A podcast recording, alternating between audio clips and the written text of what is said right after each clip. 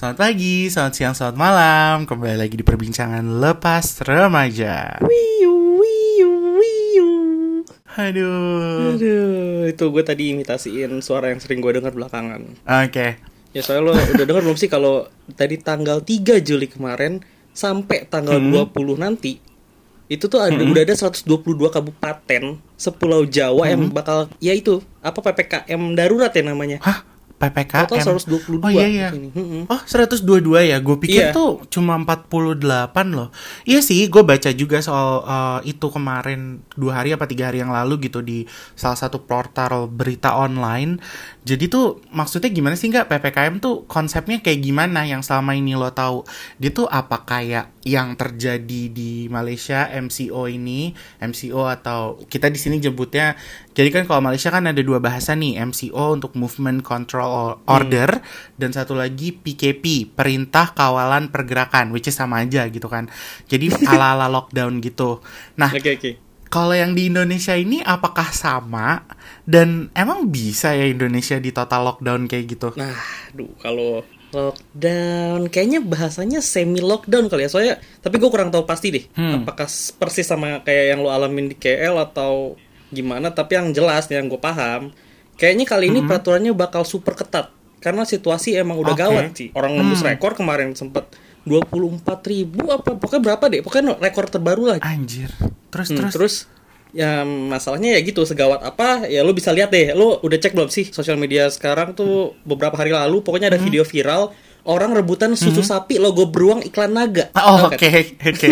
Tahu tahu tahu tahu. nah itu tuh iya, panik iya, buying iya. kayak gini kan udah pernah kejadian tuh nah tandanya ya Ah, ah. Gua rasa orang-orang udah ngeliat kondisinya udah gawat sih habis itu Hmm. ya gini gini menurut masyarakat ya kayak Hmm. selain kemakan placebo soal susu tadi fenomena ini kan kerua- keulang juga karena ya orang mikir bakal susah gerak nih karena ke sana sini Betul, bakal betul. dibatasin dan perlu surat izin deh seinget gue Hmm, oh Nah, berarti agak mirip ya. Hmm, hmm. Iya makanya terus kayak ya dari kejadian ini tuh yang terulang lagi pokoknya di atas kertas mestinya ini tuh bakal ketat bin serius banget sekarang cuma ya balik lagi lihat aja prakteknya. Itu kan di atas kertas Aduh, yang udah-udah sih dibilangnya mau diperketat ya, tapi ujungnya longgar-longgar juga nggak sih? Macam karet celana dalam yang udah kelamaan, belel coy. ya sih? ya, ya makanya lo lo paham kan maksud gue. Maksudnya kelihatan lah dari hari pertama aja udah rusuh. Dari pas pengumuman Betul, tuh udah betul. rusuh. Gue rasanya calon-calon dagelan lah ini. Tapi gini Anjir. deh coba kita kan ngomongin ngomongin lockdown nih atau apalah ya namanya terserah deh. Lu Hmm. pasti ngerasa bosen gak sih Maksudnya lockdown berarti lo di dalam ruangan doang kan, di dalam tempat lo doang lah sebisa mungkin gitu kan. Kalau dulu ngetrennya tuh di rumah aja. Benar, benar, Di sini tuh hashtag di rumah aja. Nah, tapi kalau ngomongin lockdown, lo kan lebih pengalaman nih karena di sana kayaknya beneran jauh lebih ketat gitu kan. Betul, betul. Lo selama di Malaysia itu udah berapa kali sih kayak MCO atau apa tadi tuh terus kayak lagi kayak gitu lo biasa ngapain aja? Gue sih kayaknya emang udah kenyang banget ya kalau soal lockdown terus-menerus ini eh, di Malaysia gitu ya. Terutama kalau gue pikir-pikir lagi dan gue tarik ke belakang lagi nih ya, kayaknya sih selama hampir 450 hari terakhir gitu, gue udah eh, di lockdown dengan berbagai macam tipe. Ya gimana ya? Dari dari 450 hari terakhir ini memang sih ada beberapa hari atau beberapa fase di mana kita tuh bisa bergerak bebas. Bahkan pada saat itu tuh gue bisa interstate. Interstate tuh ibaratnya kayak kalau gue dari Jakarta mau ke Bandung mau ke Jogja mau ke Bali itu diperbolehkan kayak gitu. Tapi itu pun kayaknya nggak nyampe 90 hari deh nggak. Karena habis itu nggak lama dari situ langsung di lockdown lagi karena kasusnya waktu itu uh, agak naik lagi. Nah, selebihnya paling kalau misalnya bosen atau misalnya gue bingung mau ke mana ya paling muter-muter di KL aja.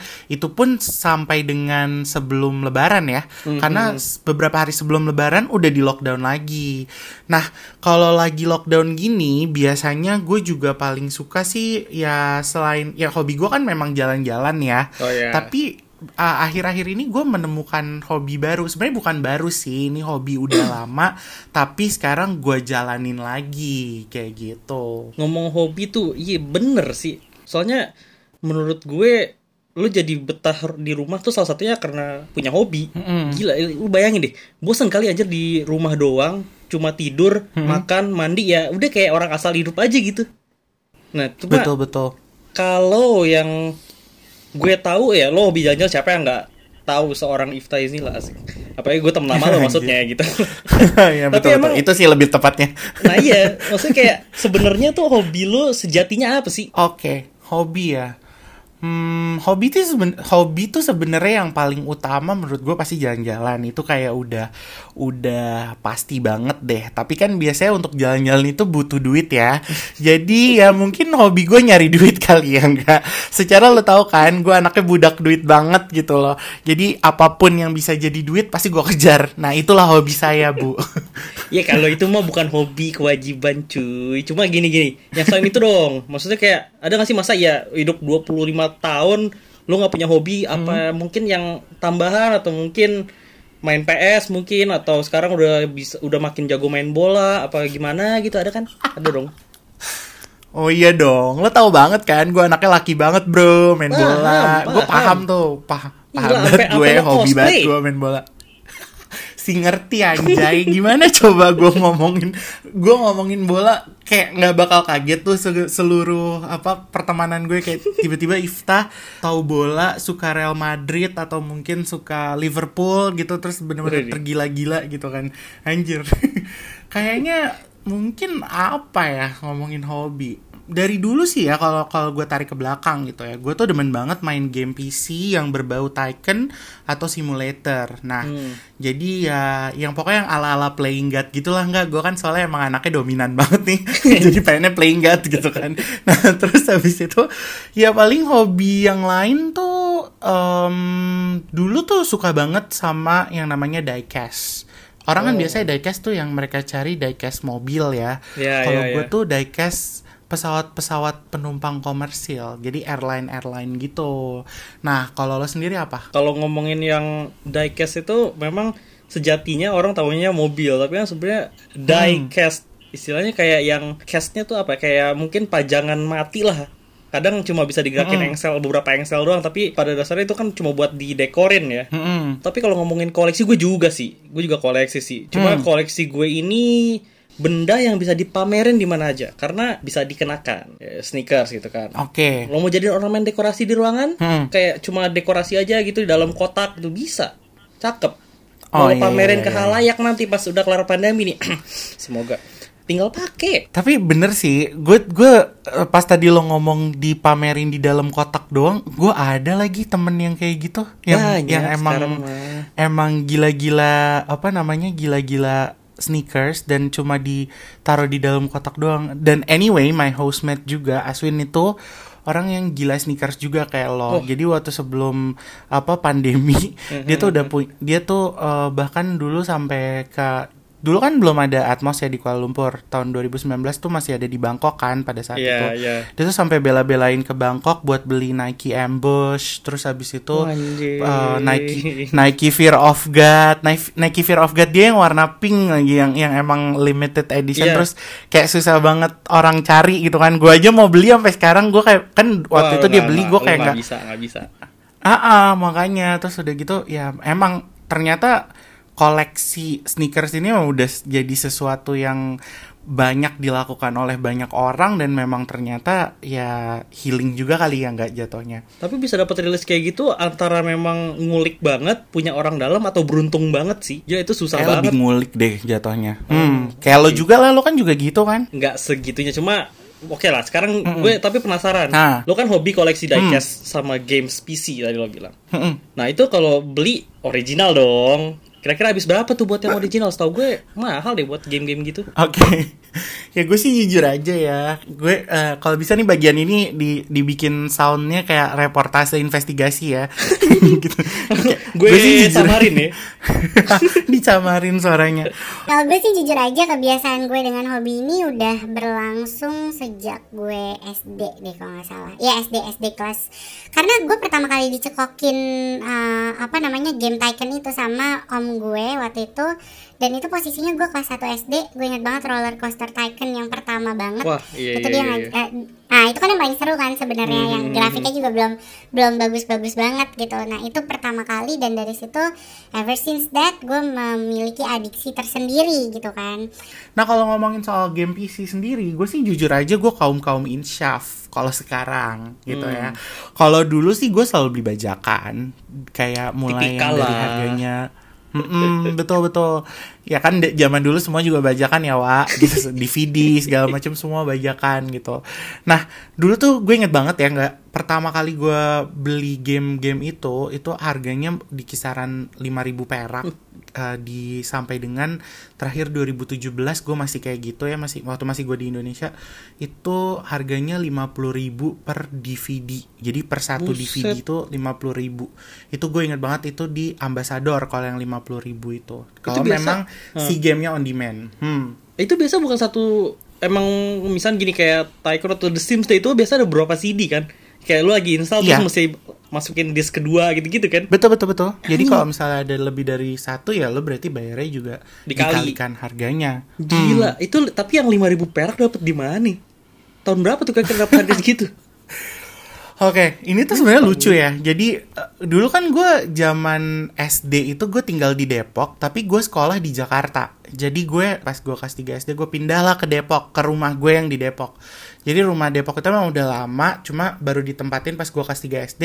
Dan karena memang gue anaknya ah, dari kecil, kayak gue tuh emang gue lahir di Jakarta, gue nggak mau sekolah di selain di Jakarta gitu kan. Jadi ya dulu gue bolak-balik tuh ceritanya. Jakarta Depok Jakarta Depok. Eh, pakai eh, zaman dulu tuh kereta belum ada komuter lain nggak. Masih Express Depok Express Bogor Iya. Express yang kayak Pakuan Express kayak gitu kan. Itu gue tiap pagi naik gitu atau mungkin eh, kadang naik taksi. Pokoknya gitulah intinya. Nah dan eh, momen-momen apa namanya momen-momen beli game itu biasanya bisa gue lakukan di saat hari Sabtu. Nah Cuma beli gamenya di mana itu sebenarnya agak jauh sih. Itu di Universitas Pancasila. Yang notabene kalau dari rumah gue yang di Depok, eh, rumah gue tuh dekat sama stasiun Depok Lama. Itu Ah, ah, emang makanya gue bisa naik kereta segampang itu gitu kan. Rumah gue di Depok ke Universitas Pancasila tuh kayak empat stasiun gitu kalau nggak salah. Tapi empat stasiunnya eh, komuter tuh kan jauh ya Jauh, antar jauh. stasiunnya gitu. Jadi ya udah dulu tuh ke sana terus habis itu ya gue bela-belain berdua sama temen gue gue ingat banget namanya Rian. Kita pergi ke apa ke Universitas Pancasila. Terus zaman dulu tuh keretanya belum kayak kereta sekarang nggak. Masih kereta yang abal-abal gitu yang yang serem deh yang ada preman ada tukang dagang segala macem. Nah terus udah gitu nyampe ke stasiun situ tuh ada kios-kios kecil gitu kan. Nah gue rasa tuh sebenarnya yang yang yang ba- abang-abang bajakannya tuh gue rasa emang orang anak kampus atau gimana gitu kali ya. Dan itu dia jual segala macam jenis software sama segala macam game. Nah ya udah gue pasti ke situ belinya dan emang murah Oh. banget sih coy 5000 perak kayak Enggak, gitu. itu itu jadi 5000 perak soalnya UMR-nya beda. kan? Iya, iya, bener. Depoknya udah Depok yang ke ujung-ujung berarti kan bukan yang pinggir Jakarta gitu kan. itu sih udah ujung bang it- eh, si Universitas Pancasila itu tuh definisi sebelum kan kalau dari arah Jakarta Universitas Pancasila dulu Iya, baru iya, UI iya, iya. nah Iya, jadi iya, udah iya. hampir Depok juga gitu jatuhnya Iya bener Udah udah UMR-nya Oh. beda Makanya lebih murah Kesejahteraannya lebih murah lah istilahnya anjir Tapi tuh legit tuh game bisa dimainin Maksudnya kayak lancar Soalnya kan biasanya kalau game bajakan ribetnya tuh masih di crack ya gak sih Nah crackannya tuh bisa kepake Atau lu mesti nyari-nyari lagi di internet Soalnya kan biasanya kalau lo download software atau aplikasi itu Bisa dari torrent juga nih Udah sama crackannya tuh biasanya Ah, betul. Jadi tinggal lo pasang-pasang doang Hmm. Kalau yang beli di CD-CD gitu gimana? Udah sama crackannya belum? Nah kalau kayak gini tuh sebenarnya hoki-hokian ya. Jadi krekannya tuh pasti selalu ada file.exe Hmm. exe-nya itu pasti selalu ada. Cuma yang namanya game bajakan kali ya dan ya mungkin dia download dari torrent juga gitu kan. Ya ada yang pas lo coba di tempatnya tuh oh bisa nih gitu. Kayak Iya. ah, bisa nih, bisa nih dek. Lo, nanti ini ya apa kalau misalnya nggak bisa balik lagi aja seminggu kayak gitu kan biasanya. Oke, kalau seminggu masih bisa ditukar. Oke.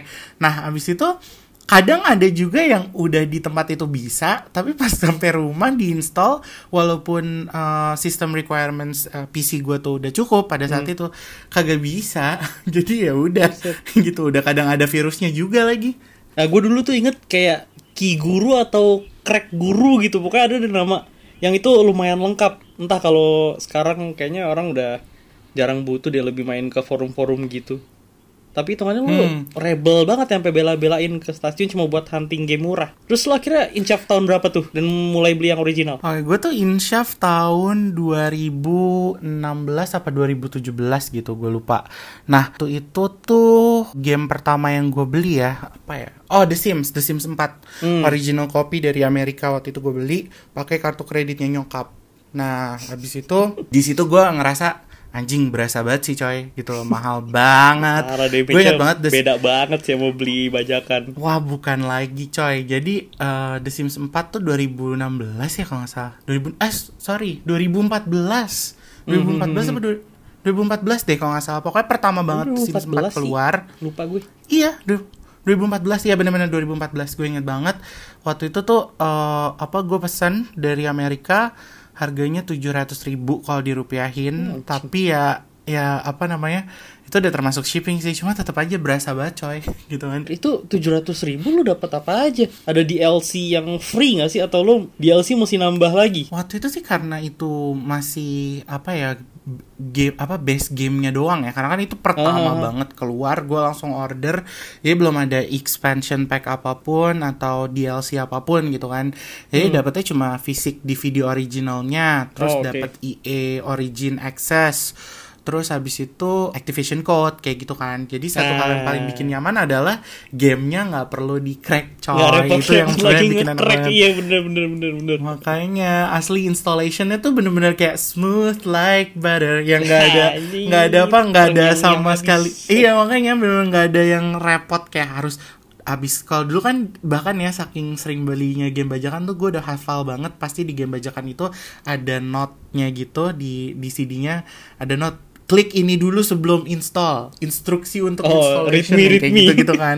Read me read me. Nah habis itu ya kalau yang beli yang asli ini enaknya nggak nggak perlu repot-repot kayak gitulah.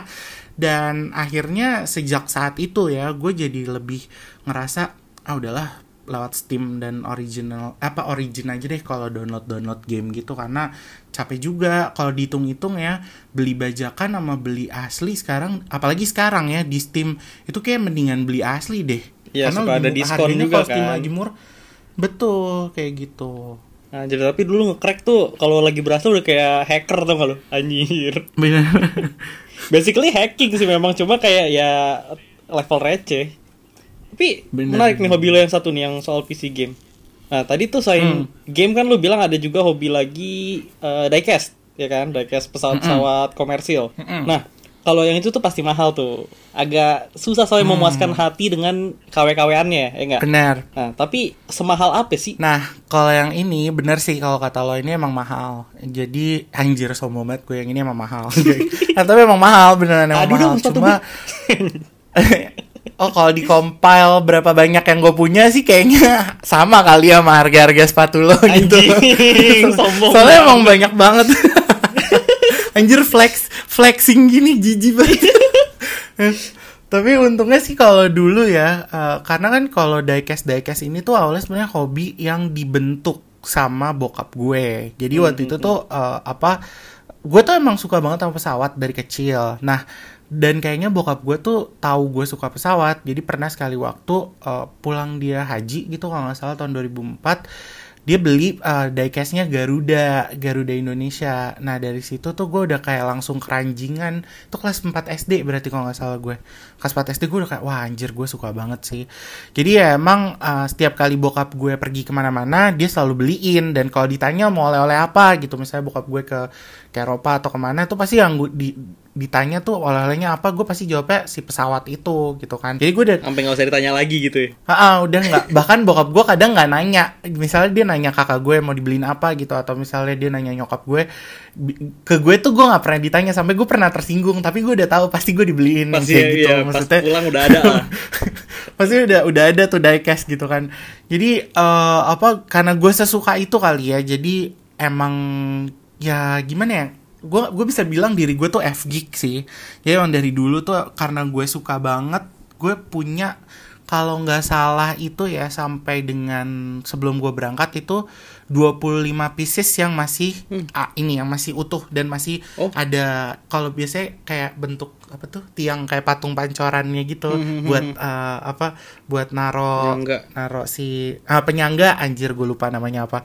Nah tapi kalau yang eh, yang udah bertebaran ya maksudnya yang udah soalnya waktu pas pindahan barang-barang segala macem rasa gue sih ada lebih dari 50 sih. Soalnya dulu banyak banget banyak banget dan dan gue nggak mau koleksi pesawat-pesawat lokal. Ya yang gue koleksi tuh bener-bener yang emang gue suka kayak uh, Emirates, Saudi Arabian, Cathay Pacific, KLM, Air France. Bahkan sampai gue bepergian pun uh, sampai gue udah mulai pergi-pergi jalan-jalan sendiri gue pun selalu kayak uh, di budget jalan-jalan itu ada budget untuk beli diecast Wih, jadi gue nggak apa-apa dia nggak beli apa-apa dari negara itu.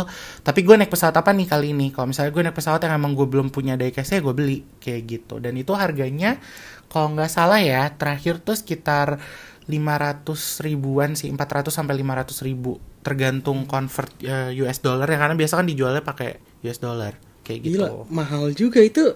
Nggak lo mainin tuh pajang doang. Atau sebenarnya bisa dimainin nggak sih? Anjir, kalau dulu ya, gue gue ada momennya sih. Gue juga nggak apa nggak nggak Nggak amat juga ya. ya. Ada momen, ha nggak snob snob amat. Namanya dulu masih kecil gitu kan. Jadi Hmm. ada aja momen di mana gue nganggep ubin itu runway kayak gitu. gue main pesawat pesawatan itu. Ya kayak gue belajar pesawat tuh mendarat nggak nukik loh. Pesawat tuh mendarat kakinya apa eh, ban belakangnya dulu yang yang yang landing. Kalau anak kecil kan taunya nukik gitu kan. Enggak gitu. Saking gue dulu sukanya terus habis itu ya itu gue koleksi terus uh, apa maksudnya gue mainin tapi kalau ma- makin gue gede gue ngerasa sayang banget coy kalau misalnya dimainin. Jadi kayak dipajang aja.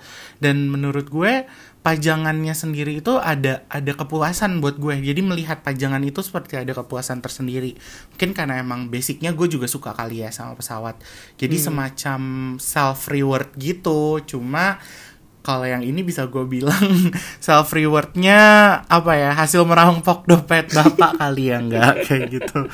Nah ngomong-ngomong soal self reward nih enggak? Sebenarnya kan hobi menurut gue sih ya adalah bentuk self reward juga ke diri sendiri atas jeripayah kristalisasi keringat kalau kata si Tukul Arwana. Bener Iya, gak sih? iya, Tukul iya, ya iya. ngomong Bukan baca. Nah, nah kalau gue lihat-lihat kan ya, kayaknya lo nih termasuk orang yang sering memberikan self reward ke diri lo sendiri. Nah, sekarang giliran lo. Coba dong ceritain self reward yang sering lo lakuin atau yang sering lo beli itu apa sih? Ini tuh bisa berupa hobi, kebiasaan atau barang ya yang sering lo lakuin atau lo belanjain. Oh ya, jadi gini gini. Kalau buat gue sih nggak bisa dipungkiri ada sisi positif dari WFH. Karena dampak dari WFH ini, gue jadi sangat bisa nabung. Pos-pos pengeluaran yang biasanya buat transport, makan siang yang mesti beli, jadi sekarang bisa dibuat di rumah aja gitu kan. Mm-mm. Dan enaknya di kantor gue, alhamdulillah, uh, thanks to my beloved company, gaji kami utuh sama pandemi. Bonus juga. Oh, wow. Maksudnya, Ya, jadi kayak gue makin sering self reward nih, lebih rutin jadinya bisa lebih lebih agresif lah buat belanja belanja sepatu. Oh jadi tuh lo selama ini enak juga ya masuknya ya maksudnya dengan dengan semua yang terjadi dengan lo bekerja dari rumah tapi lo tetap dapat eh, gaji utuh gitu ya. Kayaknya nih kalau gue lihat-lihat itu kan self reward lo itu kayak sepatu dan hal-hal lain itu kan mahal dong ya pastinya. Biasanya tuh lo habis berapa sih untuk itu? Lo biasanya kasih budget bulanan atau lo kayak kasih jatah misalnya dalam satu tahun berapa kali gitu harus beli atau melakukan itu? Kalau tadi gue songong-songongin kesannya jadi kayak mahal ya, padahal tergantung model sih If. Oke. Jadi kayak bisa jadi murah, bisa jadi mahal. Ya gue kan bukan kolektor yang Hmm. peduli resell value ya. Kayak orang-orang biasa Mm-mm. beli sampai ngantri lama-lama cuma buat dijual lagi gitu kan. Jadi Hmm. gue kalau beli sneakers itu lihat dari yang modelnya gue suka. Hmm. Terus kayak eh, mungkin yang secara review enak nih teknologinya biarpun istilahnya rilisan basic lah, rilisan general release gitu kan. Mm-mm. Mau harganya murah atau nggak punya value di kalangan penggila langka, gue tetap bakal beli selama gue tertarik. Hmm. Kalau budget itu ada sendiri. Jadi posnya beda sendiri. Gue tahu sih ini Hmm. bahaya gitu ya buat pengeluaran. Cuma kayak gue punya cita-cita. Ini tuh cita-cita dari sejak pertama masuk kerja. Tiap Hmm. bulan wajib beli sepatu. Seenggaknya satu. Oke. Cuma kalau kalau sekarang ya belum kesampaian sih. Soalnya udah lima tahun kerja, total koleksi gue belum sampai 60 pasang. Jadi kayak kan harusnya udah lima tahun kali 12 60 dong. Ini belum ada. Jadi kayak belum bisa lah, masih sadar diri lah. Hmm. Nah, kalau budget maksimal gue selalu posin di satu setengah juta. Hmm. Kalau misalnya incaran gue sepatu harga 3 juta, ya simpan dua bulan buat hitungannya ultimate self reward gitu sih. Oh, betul betul betul betul. Lumayan juga sih ya. Nah, biasanya tuh dengan hobi yang bisa dibilang cukup mahal kayak gitu tuh, lo tuh pasti sering banget dong dapat nyinyiran atau cibiran dari orang-orang terdekat atau mungkin temen kantor dan sebagainya. Mungkin cibiran-cibirannya tuh ya kayak yang alah buat apa sih hobi lo mahal-mahal kayak gitu kan sayang uangnya atau misalnya kayak mendingan dipakai buat hal lain kayak gitu. Nah, pendapat lo mengenai hal itu gimana tuh biasanya? Alah buat apa sih mahal itu biasa banget. Heeh. Jadi gini, kalau yang mahal itu kan buat orang yang nggak ngelihat nilai atau value dari benda tersebut kan atau dari hobi tersebut kan. Benar. Nah, kalau buat gue mah harga berapa aja jadi wajar. Soalnya gue minat sama produknya. Jadi nggak ada istilah mahal selama gue tertarik. Karena gue menganggap itu adalah price tag yang patut untuk mengapresiasi produk tersebut. Oke. Cuma kalau buat gue sama ini nih, ada komentar yang lebih bikin Pertama, ngapain beli sepatu mahal-mahal? Ujung-ujungnya diinjak juga. Ya beda lah nyamannya injak sepatu harga retail 3 juta, harga retailnya bukan harga resell ya. Mm, mm, mm. Misalnya kayak Ultra Boost harga 3 juta, 2 2,8 lah. Nah, beda rasanya sama nginjak sepatu asal jadi yang harganya 150 ribu. Hmm. Lu beli teknologi, bukan cuma fungsi dasar gitu loh kalau beli sepatu harga 3 juta. Kedua, Hmm. kaki cuma dua. Sepatu ngapain banyak-banyak? Nah iya bener. Bener kaki cuma dua. Kalau empat Bener, bener, ya, bener. anjing dong. Terus- tapi gini gini gini. Sensasi nginjak sepatu baru apalagi yang punya teknologi baru itu tuh ngasih orgasme yang beda di kaki. Bayangin kaki Hmm. orgasme bayangin. Anyep nggak tuh bau Oh my god.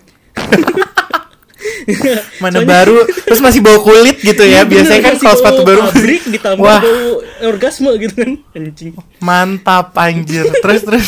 Terus kayak balik lagi sih sebenarnya kayak gue bilang, lu beli sepatu sekarang tuh nggak cuma beli fungsi dasar. Fungsi dasar sepatu kan Hmm. buat dipakai alas kaki kan. Betul. Tapi sekarang tuh lu beli teknologinya juga. Lagian Hmm. gini, yang namanya self reward, mau semahal apa pun, selama nggak Hmm. maksain buat lebih dari yang lo mampu, maka sah-sah aja nggak sih? Mm-mm, betul betul. Kalau menurut gue sih eh sah-sah aja betul setuju sama yang lo omongin. Toh kan kita juga cari uang nggak serta merta semuanya dipakai buat kebutuhan primer atau sekunder atau ya buat nabung aja gitu kan. Terkadang kan kita juga butuh hal-hal seperti hobi dan self reward untuk membuat kita lebih giat lagi. Kayak gitu kan Hmm, dalam hmm, bekerja atau setidaknya lebih merasakan kesenangan gitu dalam hidup setelah sekian hari atau sekian bulan bekerja gitu kan ya. Nah, jadi ya selama emang hobi yang kita jalanin itu nggak merugikan siapa pun dan selama hal-hal yang menjadi prioritas sudah terpenuhi, harusnya sih nggak jadi masalah ya mau seberapapun jumlah yang dikeluarkan. Ya nggak sih? Ngapain amat mikirin omongan orang ibaratnya kan? Ibarat juga tuh duit duit gue gitu. Gue yang capek nyarinya, gue yang susah kerjanya. Kenapa lo yang pusing pas gue yang Nah, ngabisin? Ya nggak sih? Yes, yes, yes, yes, yes, yes. So gini gini, Eh, kan? selain kebutuhan, selain kebutuhan Hmm. primer, hura-hura tuh penting juga. Gitu. Oke. Jadi kayak sekecil Betul. apa pun bentuk atau harganya, reward yourself Hmm. for your struggle surviving in this tough world gitu loh. Jadi kayak lu harus hargain diri lu juga lah, kasih kasih self reward lah, asli asli. Soalnya gini gini, Betul because sih. that's what keeps you moving. Pokoknya asal jangan maksain dari kemampuan aja sih, apalagi sampai mesti Betul. minjem alias ngutang. Aduh, aduh, aduh jangan, Aduh, jangan. Gue pernah ngalamin, jangan deh. jangan. Pinjol-pinjol jangan, ya. jangan. Nah, itu itu pinjol sih terutama anjing gue pernah tuh. Bangsa. Aduh, Iya, aduh, aduh, aduh, jangan deh. aduh. Mending cari reward Hmm. atau hobi baru kalau misalkan eh, hobi lo yang sekarang sampai harus bikin lo minjem Hmm. atau melebihi dari kas lo gitu. Betul, betul, Nah, oke. betul. Tapi gini, If, itu kan barusan soal self reward atau hobi nih. Pendapat kita mengenai hal tersebut lah, gitu kan. Mm-mm. Nah, sementara hobi tuh jenisnya banyak banget, apalagi zaman sekarang. Kayaknya kalau kita Hmm. doang ngomong kurang afdol sih. Variasi lain lah, kayak bikin lebih seru lah. Oh iya dong. Betul sekali. Benar benar benar. Dan seperti biasa, kemarin kan kita juga udah sempat nyebarin Q&A tuh di Instagram dan juga di Twitter. Nah, ada satu orang yang kita tuh tertarik banget sama jawabannya dia karena Iya, iya, hobinya iya, dia iya, bisa dibilang wow. Wow, Kalau kata kalau kata eh makanya gue baru mau nyanyi. Gue bilang kayak kalau kata uh, Lorde There's gonna be royal Iya, kayak gitu gitu. iya, iya, iya, iya. nah, daripada kita ngomong bacot-bacotan terus berdua terus nih Mas Cot mending kita undang aja langsung. Gimana kalau ditelepon aja? Silahkan Angga dah. Oke, sikat.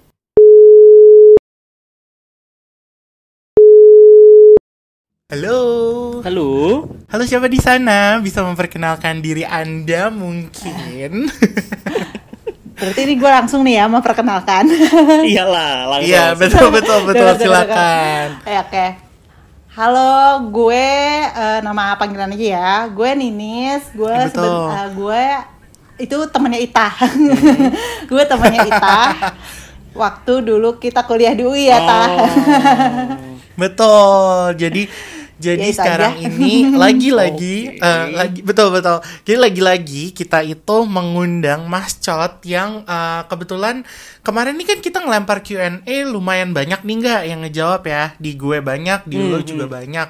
Nah, Di gue juga banyak. Betul ya, Tumben. tumen ya. kita kita lagi ngejot down satu-satu eh, apa pertanyaan kita cek-cekin kan, karena kan emang kita mencari korban siapa lagi nih yang bakal kita undang gitu kan. Kita mencari bibit lah, bibit tunggu. Nah, terus kita melihat jawabannya Ninis ini tuh menarik banget loh, bener. Jadi Wah, sini so wow sih, karena nggak terpikir di gue. Bener. Tadi gue pikir ya orang pasti kalau hobi mahal tuh ya maksudnya di circle-circle kita gitu ya paling Gunda, eh, Gundam gitu kan atau action figure Iya, yang iya, gitu-gitu iya, nggak iya. sih? Eh tiba-tiba ada yang menjawab eh, apa apa ngapain lo naik kuda mulu? Kayak orang kaya. Ya Nis ya? Kayak gitu ya Nis? Dinyinyirin ya? gimana Nis? Coba mungkin ceritain. Biasa netizen. Iya, jadi uh, apa ya? uh, mungkin waktu gue naik kuda kan- juga itu kan juga udah zamannya udah ada Instagram ya biasanya. Nah, apa kams lah sebenarnya orang-orang yang ya sebenarnya gue juga nggak peduli sih gitu kan. Cuman ya adalah beberapa gitu kayak yang ya pokoknya sindiran-sindiran kayak ih orang kaya ya naik kuda mulu gitu-gitu. Ya entah itu malah juga dari orang-orang terdekat gue saudara. Biarpun mungkin konteksnya bercanda kali ya. Jadi kayak yang oh iya ya pokoknya eh, apa ya istilahnya orang tuh kalau tahu gue naik kuda kesannya tuh kayak gue orang kaya gitu kayak gitu. Padahal kan ya biasa aja gitu. Nggak apa ya nggak ya menurut gue ya gue nggak kaya kaya banget juga. Dan gue naik kuda tuh juga bukan buat apa ya menaikkan kelas kekayaan gue apa Pamor enggak gitu ya. jadi jadi gue tuh kadang kayak cuma betul. ya bukan Ya, ya. pamor gitu juga jadi gue kadang kayak cuman yang kayak oh ah enggak enggak cuma nih doang kayak gitu doang sih gue balas ya ya jawabnya jawab bercanda-bercanda Cuma juga. pengen sharing hal yang menurut lo fun aja kan. Iya, jadi gini sih, kayak kan ketika emang orang punya hobi baru ya, eh, ketika orang punya hobi baru kan pasti, apalagi zaman sekarang kali ya, dia kan pasti mau aja share di Instagram kan, atau gimana gitu kan. Hmm. Nah, Wah iya. iya, ya jadi kan kayak, tuh. iya kan, jadi ya sebenarnya itu hal pertama sih itu hal yang wajar. Kedua ya ketika lo lagi suka sesuatu ya pasti nggak sih kayak lo di upload mulu di Instagram ya nggak sih, maksudnya kayak di sosial media. Iya gitu sih, iya sih. apalagi iya zaman sekarang gitu kan Instagram tuh buat ajang bukan ajang pamer sih maksudnya ajang ya ya sedikit pamer lah gitu ibarat kata bener gak Ini pamer sih. gitu sih sebenarnya bener gak sih kayak kalau misal lu kan kalau misal lu ya contohnya lu pergi ke mana Iya. kan ya lu ada niat sedikit pamer kan lu lagi ada di situ Hmm, bener-bener ada ada pasti unsur pamernya. Tapi lo mulai berkuda dari kapan sih? Jadi gue tuh berkuda tuh dari waktu gue di UI. Tapi jadi kan waktu gue di UI itu kan eh, gua- pasti kita tahu juga sih kan kita kan sama-sama kupu-kupu ya. Kita nggak punya eskul, eskul, maksudnya kita nggak punya kegiatan, kegiatan di kampus gitu kan. Sampai suatu saat satu sa- satu saat tuh kayak pikiran aja ah mau ikut ah apa? Dulu tuh pilihannya tuh apa ya pilihannya tuh kalau nggak salah sama pala kan gue jadi gini sebelum cerita gue itu emang tipikal orang yang suka tantangan gitu loh. Jadi gue suka hal yang baru gitu loh. Jadi emang itu tuh dari dulu jadi kayak yang gue padahal gue mah nggak bisa main baseball tapi gue ikut ikutan dulu waktu SMA ekskul baseball terus drum band. Jadi gue tuh emang apa ya suka hal-hal yang baru lah gitu intinya. Terus gue kayak kepala tapi kayak gue nggak nggak bisa deh. Maksudnya kayak takut kan. Terus kayak terus dan lagi kan teman-teman gue nih yang apa sultan sultan ini nih Ita Cinta Salma kan pasti bakal kayak yang lo ngapain sih? Ngapain sih? Kayak gitu kan. Komennya pasti gue di, dan gue di antara mereka tuh kayak gue yang paling so ide ya Taya Ninis itu eh, apa ya bisa gue bilang eh, dia itu true Aries nggak? Jadi dia kan eh, Aries dia kan sama sama gue nih. Jadi dia tuh anaknya suka bener-bener bikin kita kaget-kaget. Jadi kagetnya tuh bukan bukan karena negatif ya. Kagetnya tuh karena kayak ap apalagi nih yang dia buat abis ini. Iya gitu loh. iya, jadi iya, dari iya, iya. dari dulu aduh aduh kalau cerita soal Ninis tuh banyak banget yang kocak-kocak. Ninis itu hobi mecahin ban mobil. Sumpah, dia tuh sering banget sama dia mecahin sering banget. mobil. aduh dia gue temenan sama dia tabrakan udah berapa kali ya nih sudah sering banget sumpah. Iya bener. Aduh jadi Mobilnya mecahin ban mobil kayak pernah berpaku. iya jadi pas dia Iya, jadi- tiba-tiba suka suka main kuda apa suka tiba-tiba uh, apa waktu dia tiba-tiba bilang eh gue mau ikutan berkuda kita kayak oke bagus Denis setidaknya ada sesuatu yang uh, ada yang bisa lo lakukan. Karena uh, Ninis itu orangnya apa ya bisa lo bosenan juga kan ya Nis masalahnya anaknya? Iya bosenan gue orang bosenan uh-uh. gitu.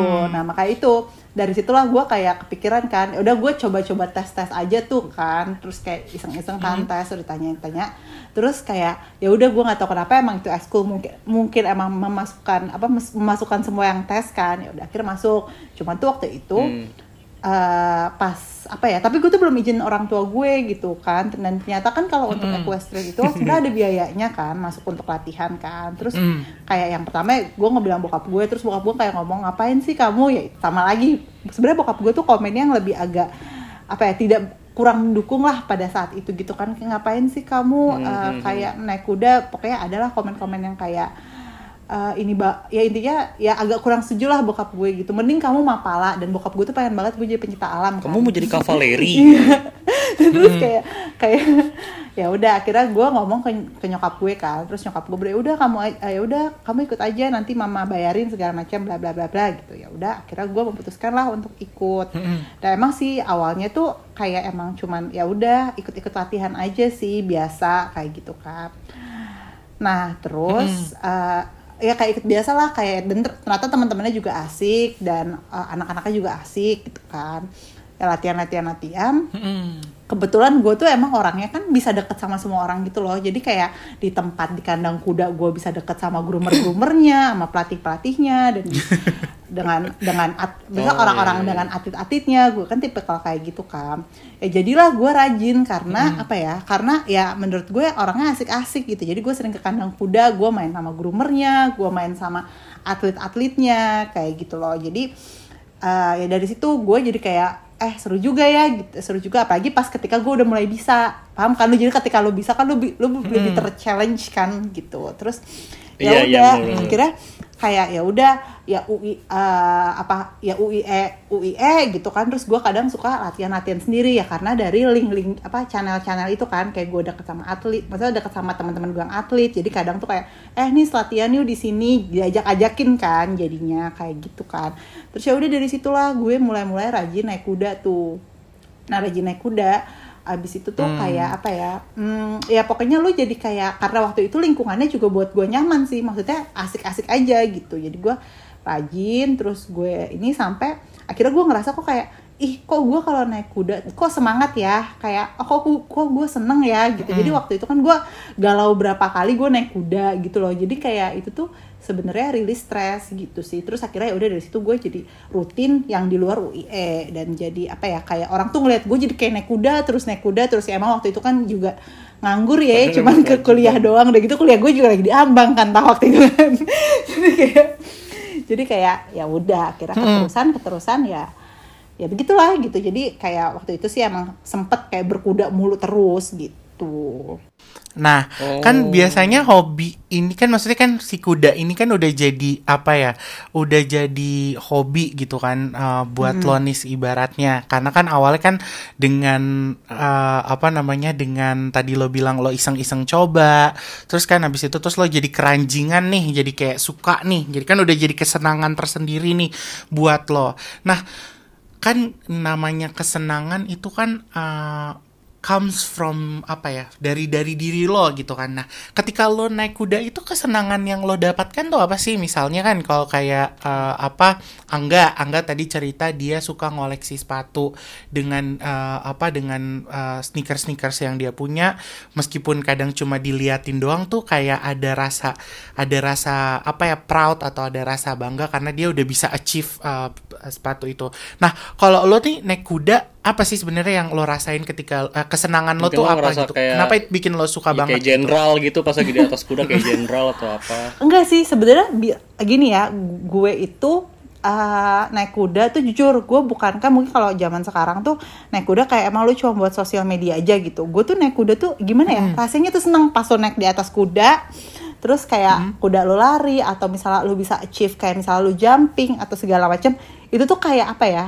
Ya kayak suatu perasaan yang paham gak sih? Lo kayak lo habis beli barang apa ya barang ma- misal kalau orang suka branded kan terus lo habis beli itu lo merasa puas dan itu tuh yang gue rasain gitu loh. Jadi kayak ketika gue di atas kuda tuh gue kayak ngelupain segalanya gitu loh. Maksudnya ya gue ngelupain yang ada ya gue fokus naik kuda dan itu buat gue seneng. Udah gitu aja sih sebenarnya. Dan itu sih yang sampai sekarang tuh simple ya. Eh, jadi jadi ya sampai sekarang tuh gue pernah kayak di tahap tuh yang gini nih. Tah gue nggak naik kuda berapa minggu gue apa ya uring-uringan tau gak sih? Kayak gelisah gitu loh. Jadi kayak Bener. anjir gue mau naik kuda gue mau naik kuda gue mau naik kuda gitu loh. Gue pernah ada di tahap kayak gitu. Dan itu tuh gue kayak ngerasa apa sih? Jadi waktu itu kayak peralihan antara gue mau apa ya gue mau bukan mau berhenti sih sebenarnya. Jadi kayak peralihan gue mau ah udah jangan terlalu apa ya jangan terlalu ekstremis lo gitu. Biasa aja gitu. Ke ke apa namanya ke ya ud- eh, ke apa gue lanjutin dan gue seriusin gitu. Jadi gue tuh pernah di tahap itu jadi gue bener-bener gelisah banget. Jadi kayak anjir gue seminggu gak naik kuda tuh rasanya kayak ada yang hampa gitu loh. Paham gak sih? Sampai sampai segitunya dulu Paham, tuh sampai paham, kayak itu gitu. tapi ada kayak jenjang karirnya gitu gak sih? Nah nah itu dia nih ini sebenarnya kalau jenjang karirnya di Iya, kuda kalau di Indonesia tuh susah ya. Sebenarnya kalau gue bisa bilang nih. Oh. Jadi kayak lo kalau misalnya emang lo mau jadi atlet itu an- antara ada dua kemungkinan.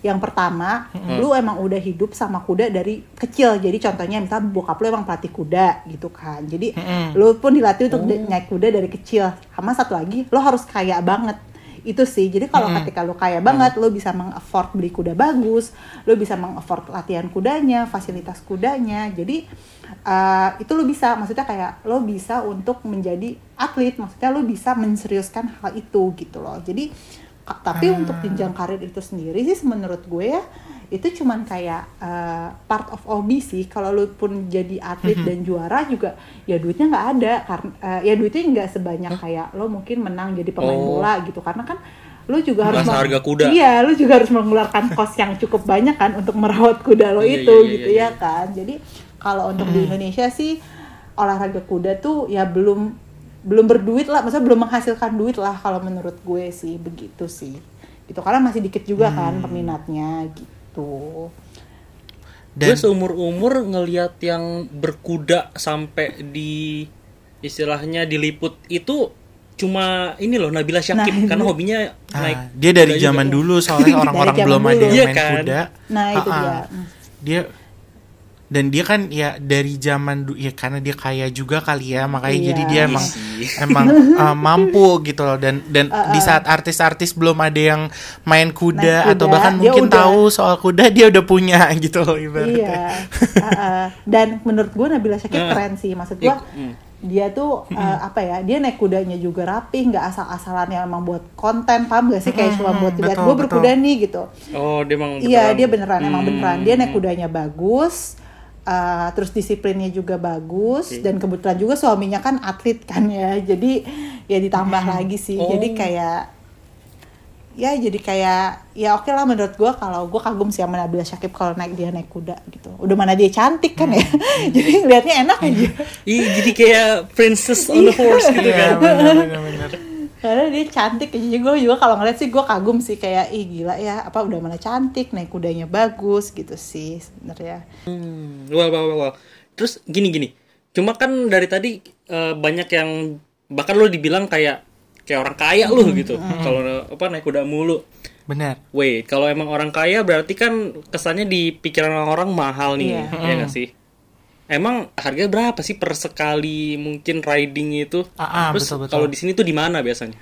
Nah, sebenarnya gini sih, uh, riding itu kan beda-beda, dia tergantung tempatnya. Kalau misalnya memang tempatnya tempat yang bagus, yang memang itu ya itu memang harganya cukup mahal ya. Dulu itu waktu jadi waktu gue di UI kan itu kan kita kan disubsidi lah ya sama UI, jadi memang sama harganya cukup ter ya cukup terjangkau.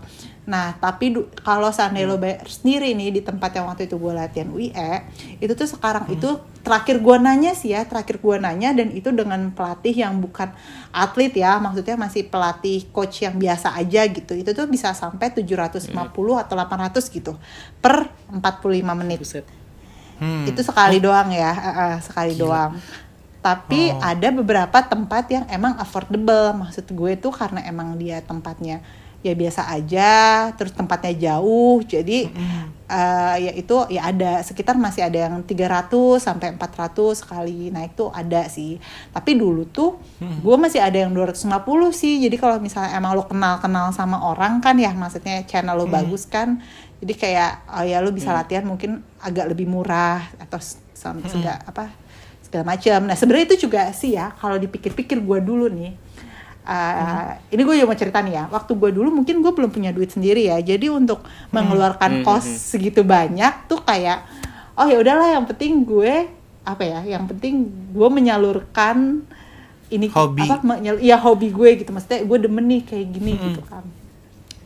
Nah tapi nggak tahu sih makanya seiring berjalannya waktu ketika gue udah mulai cari duit sendiri itulah kenapa sekarang gue malah nggak pernah hitungannya. Padahal gue udah punya duit maksudnya gue udah punya duit untuk bisa naik kuda gitu kan. Ya itu tadi karena mungkin ya udah dewasa kali ya. Jadi gue kepikiran kayak ya duit gue cuman segi eh cukup sih buat naik kuda tapi kan masih banyak tapinya tuh kan kalau lu udah Bener. Ketika masih ada tapi mending nggak dulu Iya, deh. Prioritas beda-beda ya. Say. Iya, makanya say, goalsnya berubah say. Iya kan. makanya. Ah, ah, jadi gitu sih. Eh tapi nggak heran sih gue lo dinyinyirin. Hmm. Ya sekarang gini aja deh. Itu sekali yang paling murah aja 300-an. Hmm. Itu biaya orang ngedate sekali. Iya Iya, makanya. sekali. Lo bisa buat dua orang, ngedate. gimana kagak nyinyir? Iya sekarang Dan makanya udah gitu ya. Hmm.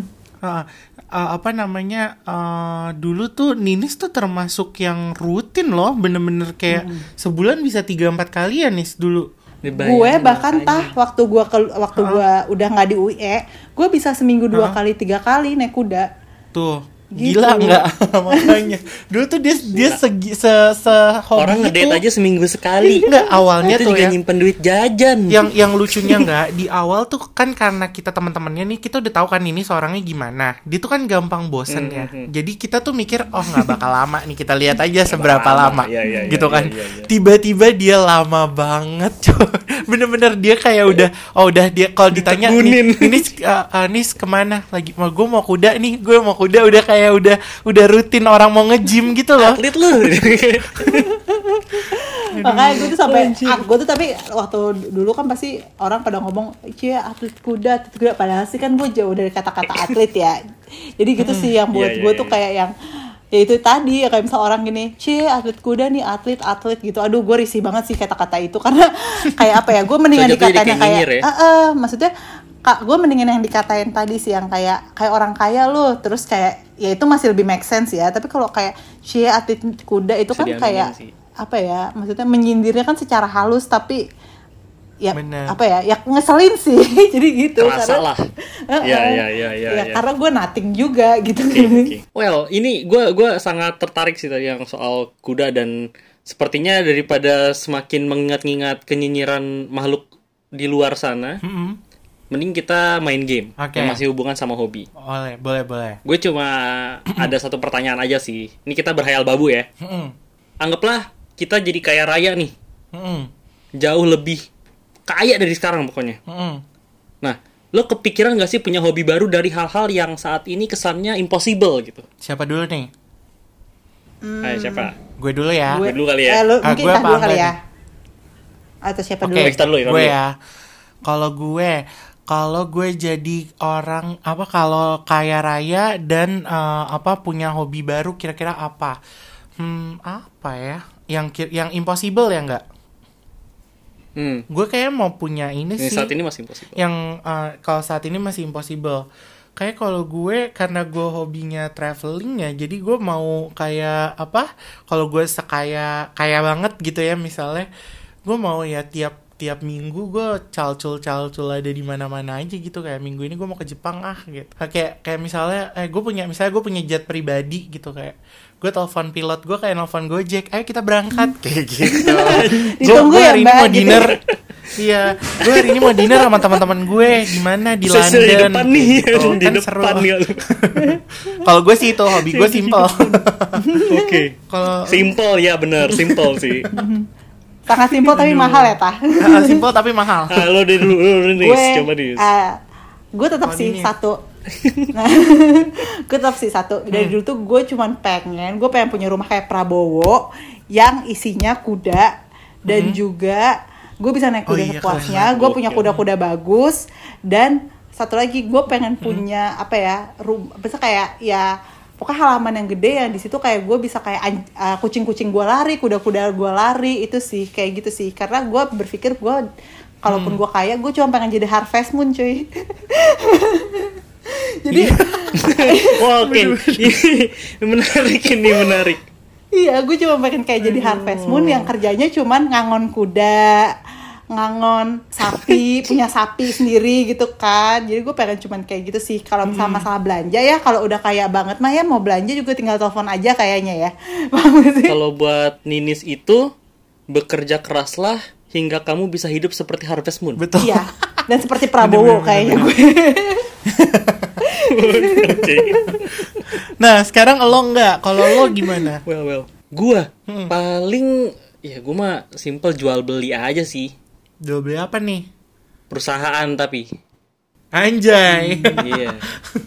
Hobinya jadi gitu kayak wah ini kayaknya perusahaan udah mau kolaps tapi potensial beli. Heeh. Kan, Ntar udah dibangun sedemikian rupa nyuruh orang tetap eh, ngebangunnya nyuruh orang gue nggak mau kerja lagi. Ya udah habis itu jadi kayak eh, buat ngegedein anak terus kayak udah bisa jalan sendiri ya udah kalau ada yang mau ngasuh lagi silakan. Taken in a real Cari life. lagi perusahaan baru kayak gitu. Iya kan kayak gitu. Jadi kayak Iya apa sih capital enak venture sih kita itu kalau misalnya punya ilmu ya ya, se- banget. punya duit cukup gak sih? Mesti punya ilmu ya. iya Harus punya ilmu dong. sih kalau nggak pro- punya duit aja cukup. perusahaan lu bangkrut nanti Iya, kalau nanti dibego-begoin tangan sukses. kanan. Iya bisa ya. Kadang gitu, lu nggak bisa dibego-begoin. sesimpel itu ternyata ya. Repot sih. makanya kalau Iya, kayak gitu tuh lo harus bisa baca peluang berarti maksudnya lo harus belajar paham kan karena nggak semua Hmm. Yes. karena nggak semua perusahaan baik, tuh baik. bisa bangkit celah Oh my god. Baik. Nah, siap siap siap siap. Anyway, tadi kan kita udah udah apa ya, Mas Cot, kita kan dari tadi udah cerita banyak nih. Tadi kita udah denger nih cerita tentang uh, self reward dan hobi. Jadi bisa gue simpulkan ya perbincangan kita hari ini. Kalau menurut gue sih kesimpulannya begini. Dunia ini hanya sementara. Jadi buat apa kita bawa susah? Udahlah setiap hari kerja, masa iya menjalani hobi atau memberikan self reward harus dinyinyirin juga. Jika kita terus mendengarkan mereka, kapan kita senang-senangnya? Ya nggak sih? Anyway, it rhymes. Si, si, si, si. betul itu Nah, Cool, cool, cool, betul. cool, cool. Kalau Angga, kesimpulan pembicaraan kita gimana hari ini? Buat gue ya, Hmm. so gini kayak in the mad world we're living in right now, Mm-mm. where you need to keep your sanity, having a hobby will help you a lot. Hmm. Menurut gue gitu. Soalnya gini kayak, eh, oke, you name it lah. Tapi jadiin lo hobi sebagai self reward itu somehow jadi penting because it's an escape. Hmm. It helps you to be distracted gitu loh. I mean like be it relaxing or keeping your productive, but this is the thing that keeps the sparks in you. Hmm. Jadi kayak cobalah cari kegiatan atau hobi yang bisa bikin lo tenang, Mhm. yang no rush dan juga bikin lo ngerasa puas gitu loh. Betul. Ya semampunya aja dan sewajarnya, jangan sampai perlu ngutang gitu loh. Iya. Soalnya pasti ada. pasti ada itu pasti Nah, ada. kalau lo nih, Yes, Hmm, apa ya Nah iya dong, sekalian kasih pembu apa kayak pesan pembuka pikiran gitu ah, buat yang komentar. Inspiratif dan wejangan aja. Iya. kalau gue sih mikirnya gini sih sebenarnya Hmm. Orang bebas ngelakuin eh, apa yang dia mau, entah itu hobi atau mungkin ya emang keinginan mereka, goals mereka. Cuman satu, jangan nyusahin orang, jangan nyusahin orang. Oh iya iya. iya. Dan Betul. apa ya, menurut gue jangan nyusahin orang dan jangan kayak memaksakan sih kalau menurut gue. Jadi kayak terkadang tuh kalau gue lihat di realitas sekarang yang ada kan orang itu kan terlalu berlomba-lomba dia untuk eh, mencapai eh, life goalsnya mereka yang dia lihat di Instagram, paham gak sih? Jadi Hmm, kayak betul. Hmm, hmm, hmm. dan itu tuh terkadang setelah menurut perjalanan hidup gue dan terkadang tuh itu sebenarnya mereka menyusahkan orang lain entah mereka dengan meminjam uang lah atau dengan mereka apa ya eh, harus menjatuhkan orang atau sebagai s- ya semacamnya lah gitu jadi menurut gue eh, ya lo hi- lo hidup bebas lo mau ngapain hobi lo bebas ngapain asal jangan ngerapotin orang dan itu pakai duit lo sendiri gitu maksudnya Betul. Iya iya. Iya nggak sih? Maksudnya ya nggak nggak ngerepotin orang gitu. Jadi kayak terkadang tuh gue suka sedih aja sama orang yang ternyata eh, kayak ih hidupnya enak ya jalan-jalan terus, tapi kan lo nggak tahu kan apa yang ada, apa yang sebenarnya terjadi ya di belakangnya gitu. Betul. Jadi kalau menurut gue Hmm. ya gitu, jangan nyusahin orang. Gitu. Kalau emang lu nggak mampu ya jangan dulu gitu, tahan dulu gitu Iya sih. bener sebisa lo aja. Sebisa lo aja gitu. Gila, Ninis yang gua kenal sudah menjadi dewasa. Aduh tak hidup tuh hidup tuh hidup tuh seberat itu loh hidup tuh bener, seberat bener, itu bener, bener. Sampai bisa ngubah ya. Alhamdulillah ya Nis, yang penting masih eling sampai ya. sekarang. iya alhamdulillah ya ya Allah gitu. Ya Allah. gue dulu kayak ya makanya ta- tadi balik lagi.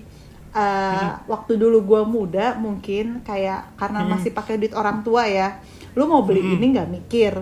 Lo mau eh, ngelakuin ini nggak mikir. Lo mau ke mana nggak mikir. Karena Iya, iya. tinggal kayak ngomong ya transfer dong gitu. Tapi sekarang lu siapa yang mau transfer lo?